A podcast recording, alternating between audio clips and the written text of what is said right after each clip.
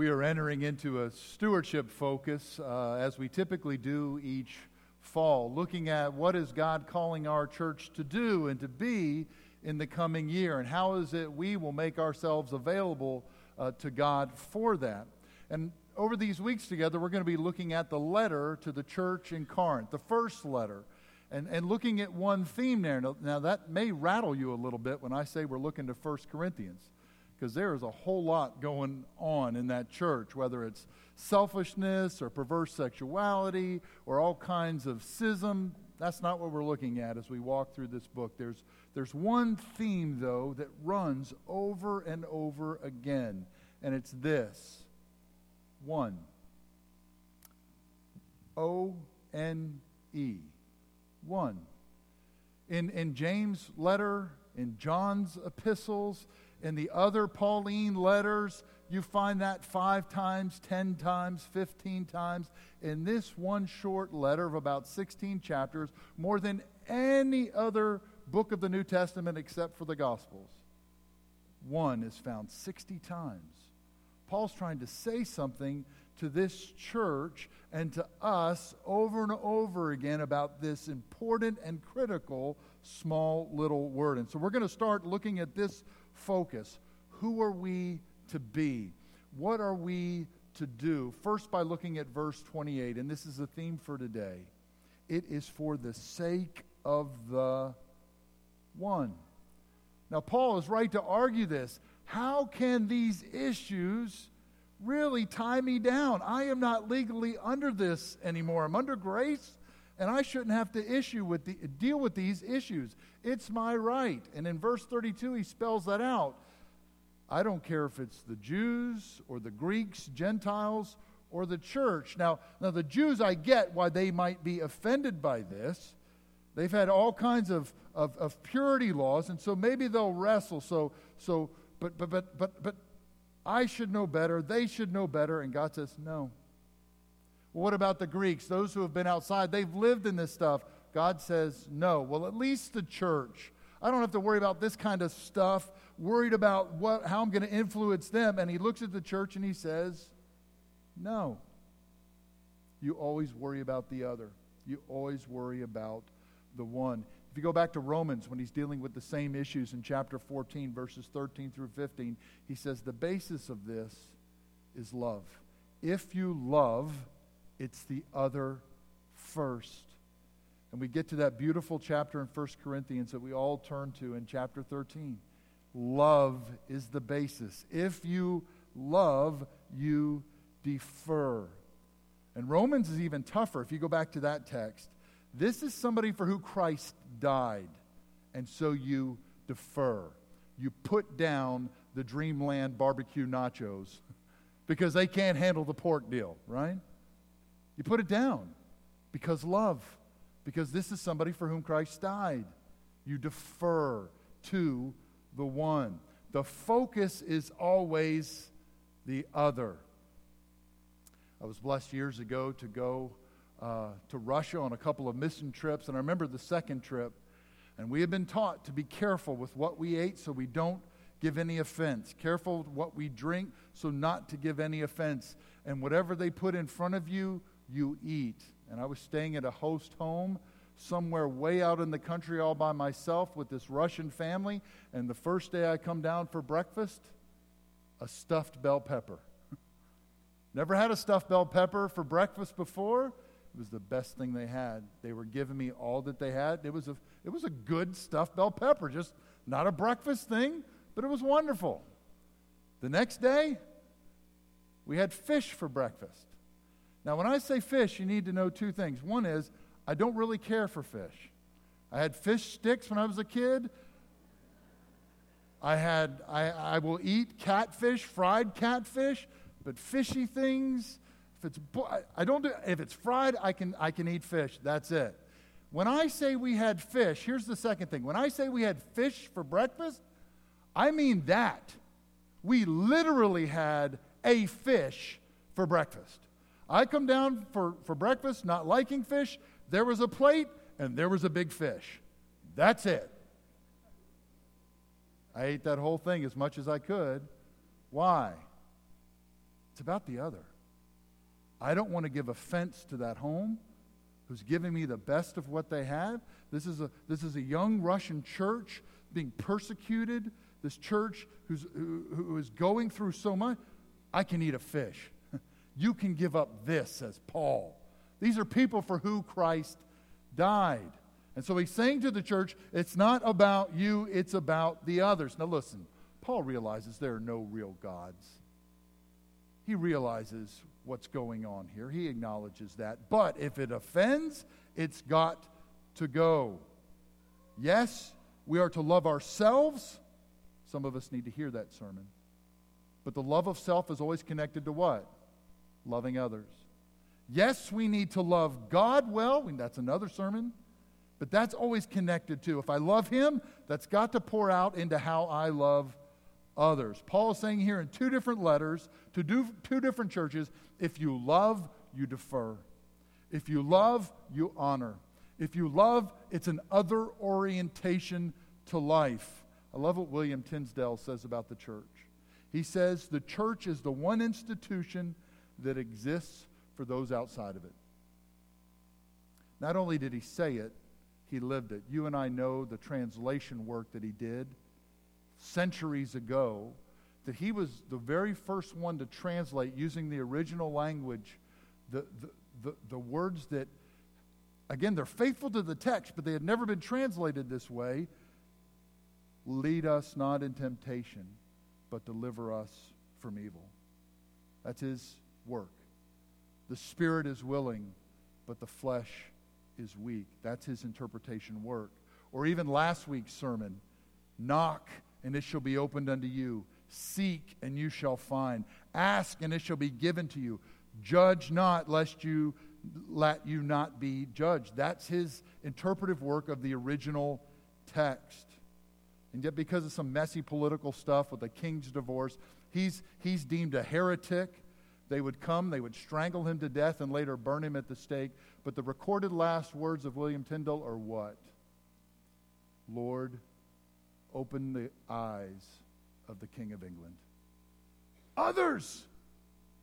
A moment of horror, a moment of judgment on him, trying to do the Lord's work, and it's not woe is me, it's not what about me. Oh Lord, would you open his eyes to defer, other centered? I like what Reggie McNeal says. The North American church is suffering from severe mission amnesia. It's forgotten why it exists. The church was created to be the people of God, to join him in his redemptive mission in the world. The church was never intended to exist for itself. Heard a great story. I don't know if I'm free to share the name, but one of your former associate pastors, um, their mother in law uh, or mother was ministering to their husband. He was in hospice, and, and that woman would not leave her husband's side, except she would ask that somebody would come one to two hours a week. I think it was a Wednesday, but one to two hours a week. Could somebody come and relieve me this day? When I heard that story this week, I thought, okay, so she's going to go home and have a time of prayer. It's a time where she can go home and get her house put together for just a few hours each week while she's with her husband, serving him, honoring him. You know what she did with those two hours? You know why she has to have somebody come and sit with her husband? I've got kids that I need to go tutor down at the Good Shepherd program. Other centered. In, in a time where all those decades of being together in marriage and she's caring for her husband, but when she gets a moment to herself, she says, Who is the one that I might defer? Uh, it's a beautiful picture for us of the life of the church to be wrapped up in the other. And you see here why that happens. This, this picking up of the one, that the one is the focus. Um, it's so that, going down to verse 31 and 33, and we'll close with this, that they might know the glory of God, that God's glory might be put on display, but also so that others might be saved. And you see this wrapped up in how God responds and how He even defers for the other. I was at a conference this past week with our bishop and several other Methodist preachers from our conference at uh, New Room Conference in Nashville, Tennessee. And one of the, pre- the preacher for the Thursday evening service was sharing about how he had, he had spoken at a student conference. 8,000 youth had gathered. And there he was with 8,000 students in this huge room preaching to them. And the first night, 200 kids came to the Lord.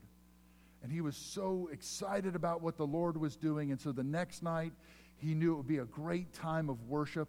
And even before worship started, before he even got to preach, here we are. We're gathered for the glory of God. And these kids are on fire. And he went to go preach. And the Lord stopped him and said, I need you to call Sam.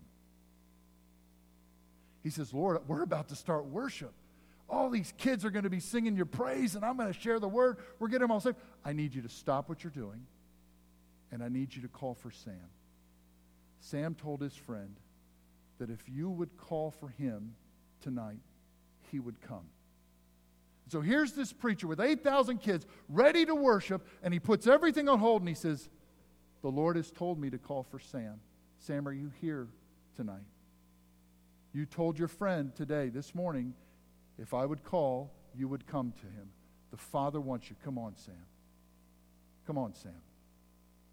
And a young man way in the back got up and he walked halfway down to the front, and then he went and sat with a girl he was wanting to sit with.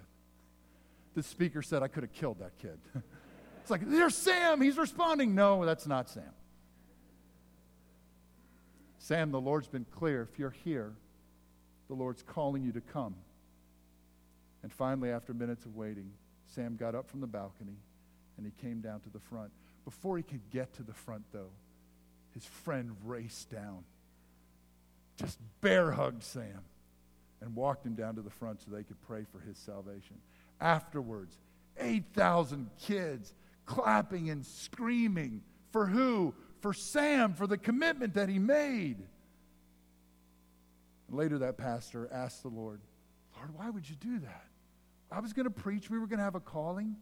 Why would you do that? We were about to, to, to just sing your praise and, and glorify your name because I want you to know that I'm the kind of God that can stop 8,000 from praising for the one. I'll stop my praise for the one. And it causes me, does it cause you this morning to look at my schedule and say, can it stop for the one? Can I stop my agenda? Can I stop my stuff so that the one might know? That's what we do every season. We have said to each other and to the Lord, we are a community that builds faithful disciples and we serve Jesus Christ. We exist for that. How is that going to be for the next year that you and I are spent in that? Not for ourselves, but for that one. Paul is saying to the church in Corinth, it's the other. So that every program we have in our church, every mission that we do, Every time we're gathered together for worship, we're to be caught up in who needs to hear and know Christ. And then also, as Paul closes, oh, it's for the glory of God. Who needs to know the other? Who's that other? But then also, how is it that God needs to be glorified? You got to remember who's writing this. It's just like Lori started our service this morning. Isaiah, Isaiah saw the Lord. Paul who's writing this letter by the inspiration of the Holy Spirit, he's seen the Lord. And he's saying to the people of God, it's the other, but it's also his glory. As we look at our own lives today, as we, as we look at this text, how is it that in my own parenting, that in my relationships, that in the way that I play, that in the way that I serve, that the way uh, my spouse and I do marriage, the way that we do dating, it's wrapped up in the glory of God, as Renee reminded us this morning. Paul is saying to that church, whatever you do, it's got to be that. Whatever we do as a church, look, this is the goodness of God. God who says it's all about me, who is a jealous God, as our text reminds us. So many times in Scripture, he says, Oh, prefer one another, honor each other. We're a good church about that. I've seen you do that even yesterday, the way you were surrounding the Sansing families with your prayers and your attention. We're a good church family to take care of each other and to be blessed. God allows for that and plans for that. But ultimately, our lives are wrapped up into every part, every relationship, everything for His glory. And He's going to spell that out for us in the coming weeks how we as the body are one so that we might be of one purpose for His glory, for the other, and for God. There was a Spanish long distance runner about six years ago uh, running in one of the big races, a marathon. And uh, as he got to the very end, there was a Kenyan in front of him. And he's right about to get to the end, hoping he can catch up, but he realizes on the last straightaway, there's no way that I can catch this guy, but I'm going to do my best, glorify God in my finish, and finish as close as I can. So they're sprinting to the end. They get about 10, 20, 30, 40 yards from the finish line, and there's all kinds of fanfare there and different gates that they're going through, and the Kenyan stops 10 yards short of the finish line. He's looking around thinking, oh, this was the finish line, and he just stops, confused. So, what does this Spanish runner do? He stops right behind the Kenyan, taps him on the shoulder, and he points to the finish line. And the Kenyan realizes what's happened, and then he races across the line, and the Spanish runner runs in behind him. I want to read to you what the Spanish, this is a famed coach in marathon running, uh, and here's what he said This runner, Anaya, has wasted an occasion. Winning always makes you more of an athlete. You have to go out and win. What would you have done? I know what I'd have done. I'd have never been in that race. Marathon? Have you looked at me? No, that's not happening. What would you have done? What would I have done? This is my chance for my glory. This is going down in the record books.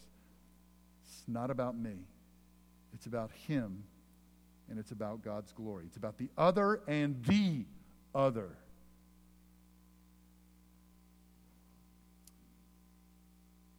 John the Baptist says it this way I must decrease, Christ must increase. You go to the beginning of this letter, what is Paul saying to the church?